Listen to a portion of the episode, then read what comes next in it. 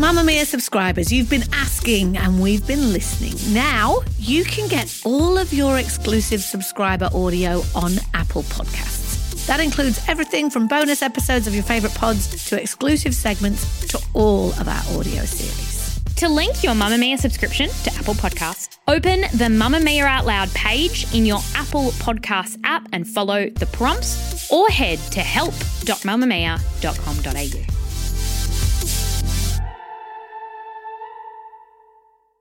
You're listening to a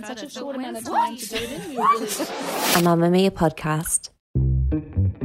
From Mamamia, hi, I'm Claire Murphy. Welcome to the Quicky, getting you up to speed daily. What is Sharia law? When the Taliban recently took power again in Afghanistan, there were fears the country would return to the harsh Islamic laws once seen when they ruled back in the 1990s and early 2000s. But what exactly does Sharia law mean? And why do some say the Taliban's version isn't a true reflection of it? Today, we look at Sharia law, its interpretations, and what that means for the women and girls of Afghanistan.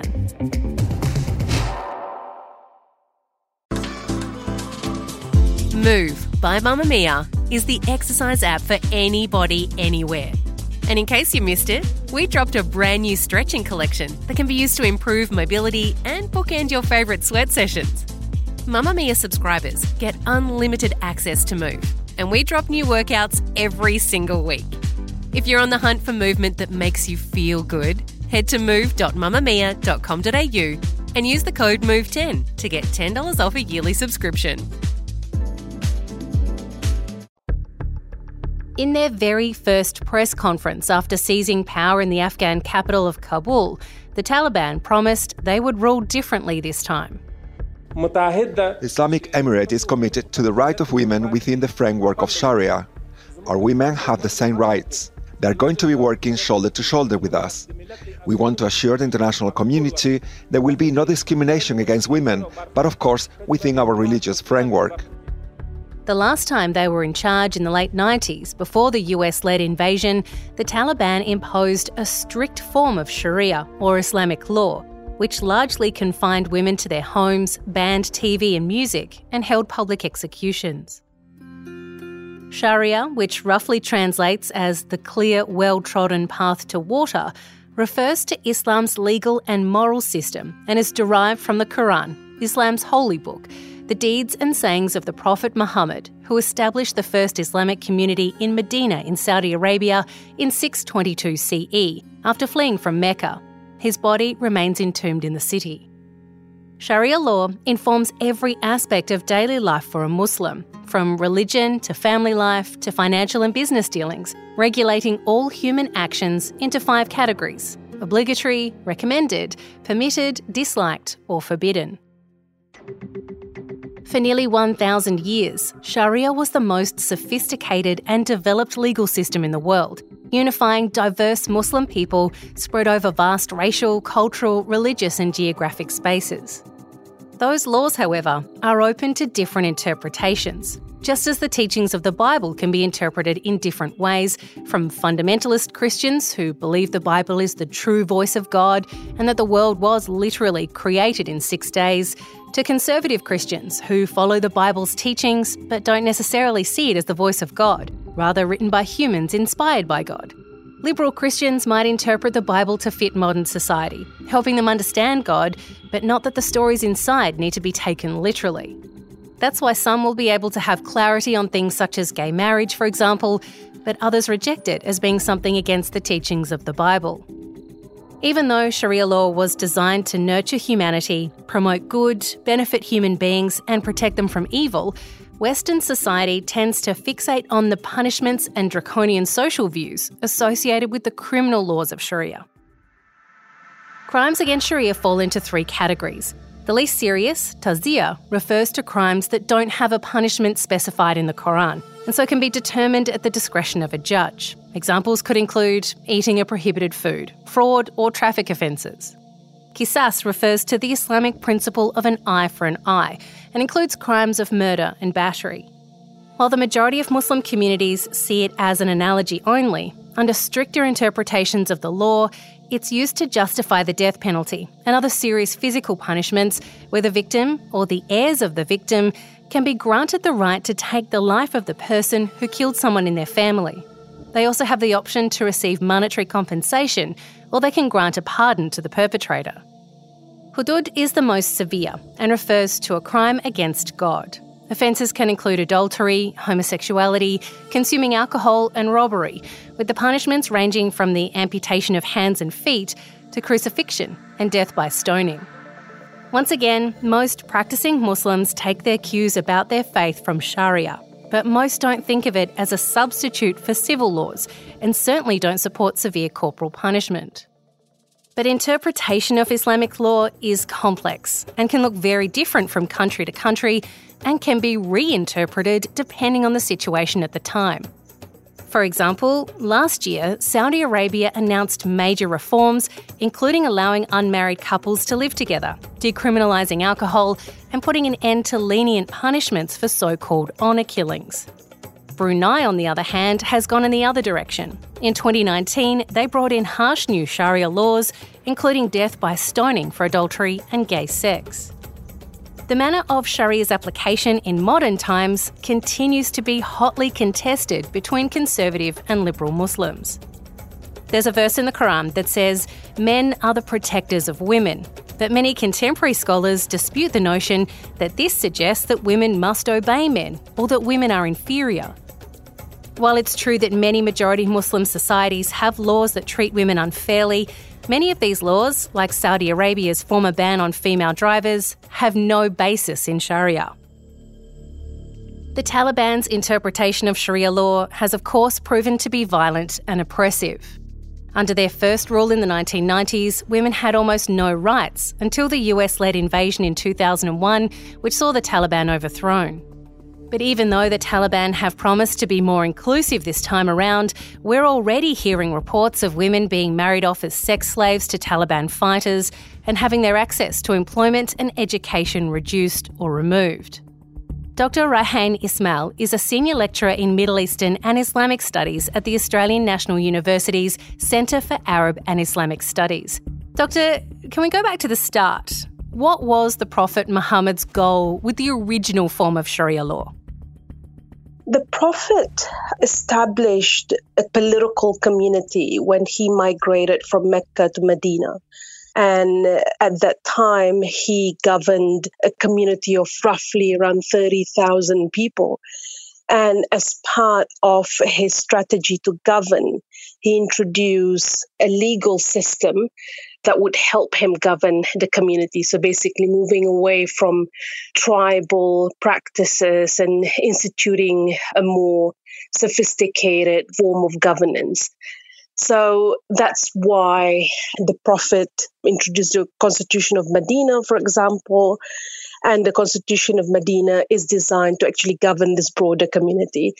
The constitution draws from the Quran, the principles or the Quran as a source of Islamic law. And gradually, it was more verses were revealed to Muhammad to help him govern this community. So one could argue that the Islamic law that we understand today, or some of the jurisprudential rulings as we understand today, did not originate from the Prophet himself because you know Muslim communities later developed as well and expanded, and different caliphs and different rulers added to this legal system that we understand today in the broader Muslim community. Was that what's been the big change? Because throughout history, Sharia was once considered one of the most sophisticated and developed legal systems in the world. Now it's viewed very differently. Is that because so many people have interpreted it differently, changed things to fit their community? Is that why it's changed so much over the years? Oh, absolutely. When we look at different Islamic empires, the rulers adopted different practices. and of course they wanted to retain you know the overall islamic principles but they expanded. And when you expand you also encounter local communities.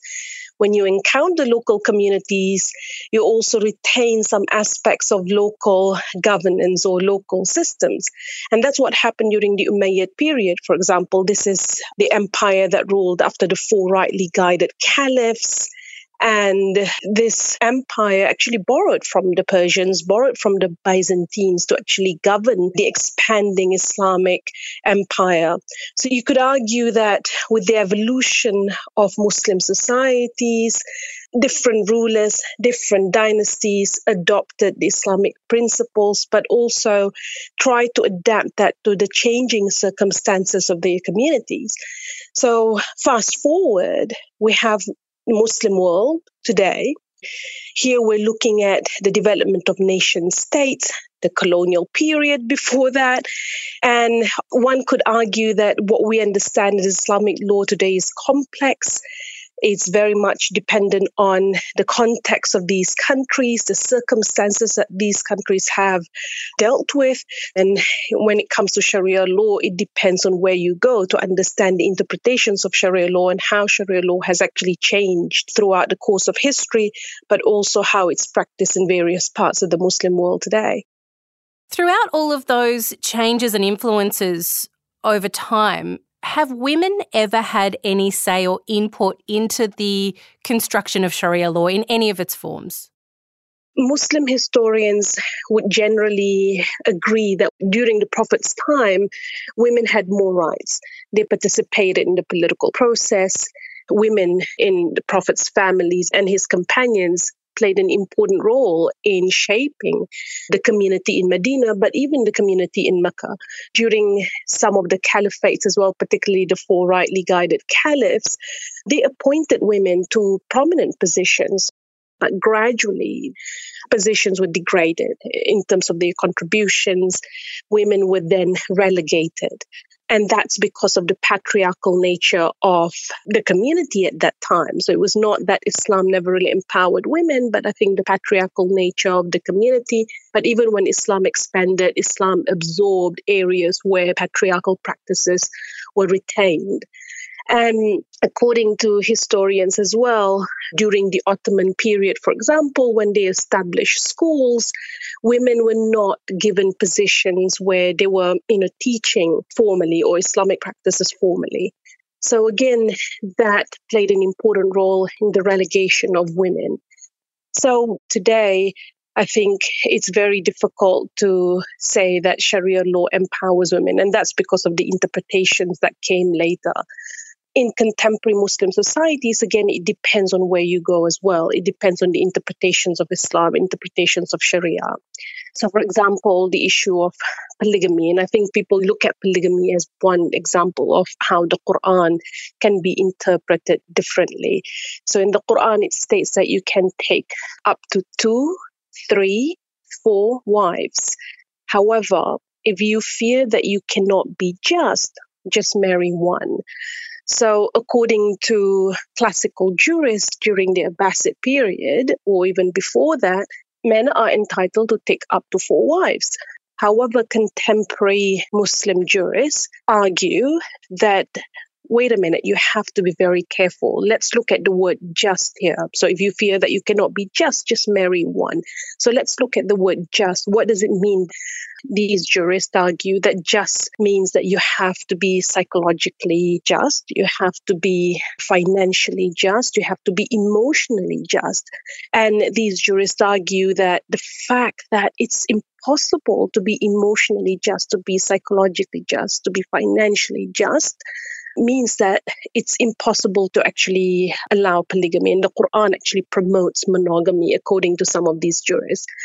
So, based on this interpretation, some communities decide not to accept polygamy as a legitimate practice. Other communities argue that it depends on the women. If they want to be in a polygamous marriage and relationships, then by all means, they can opt for that. So many Muslim majority countries today impose restrictions. For example, in Malaysia, you have to gain the permission of the first wife before taking a second wife. And it has to go through a proper court process. And often, first wives don't want to be in a polygamous marriage, and they say that, no, I'm filing for divorce because I don't want to be in a polygamous marriage. And other women, perhaps due to pressure, but it could also be because they want to be in a polygamous marriage, accept that arrangement. So it's more complex when we talk about how Islamic law, Sharia law is actually practiced because it depends on interpretations. What does it feel like when Australians who probably don't really know the complex history of Sharia law talk about it, Australian politicians or commentators, and it's very well demonized. Obviously, the Taliban's version of Sharia law looks pretty monstrous for women and girls. But how does it feel to hear the discussions around Australia about Sharia law, considering the very little knowledge that most people have about it? Yeah, it can be quite frustrating.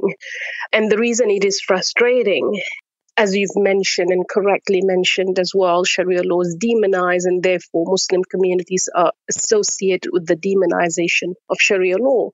And that contributes to the perception that Muslims are regressive, backwards, and therefore don't have any place in modern societies. I've been in Australia since 2007 and we keep revisiting Sharia law. So 2014, yes, it was a big thing and we started talking about Sharia law again when ISIS captured Mosul and now with the Taliban, we're still talking about Sharia law and I wouldn't be surprised some politicians will increasingly start demonizing Sharia law again. And often when politicians talk about Sharia law, they focus so much on Islamic criminal law about Sharia can be roughly divided into four categories. The first category, we're looking at laws concerning personal acts of worship. So, personal acts of worship include praying, fasting, giving to charity. For some women, it's wearing the hijab. That's their obligation. For other women, the hijab is not really a religious obligation.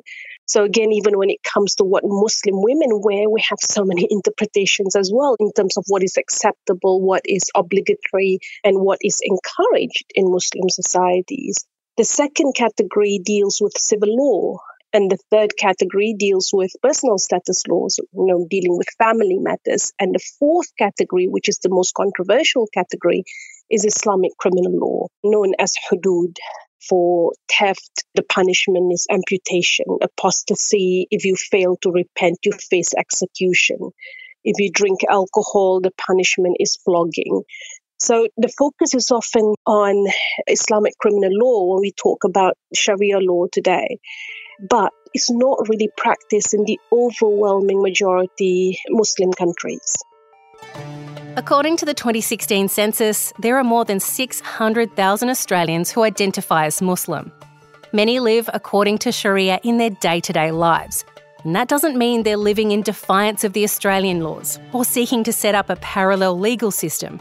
They're simply living by a moral and ethical code as part of their religious beliefs. As we've just heard, Sharia law is complex and its interpretations wide and varying. It's not as simple as saying it's bad or good.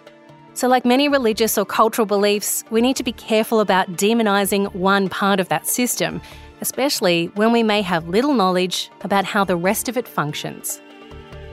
That's the Quicky for today. This episode was produced by myself, Claire Murphy, and our executive producer, Siobhan Moran McFarlane, with audio production by Ian Camilleri. And if you want to send us some feedback on the show, it's really easy. Just rate and review us in your favourite podcast app.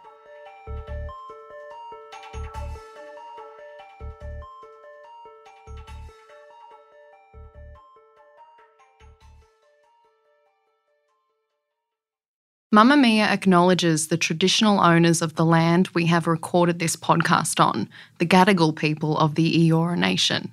We pay our respects to their elders, past and present, and extend that respect to all Aboriginal and Torres Strait Islander cultures.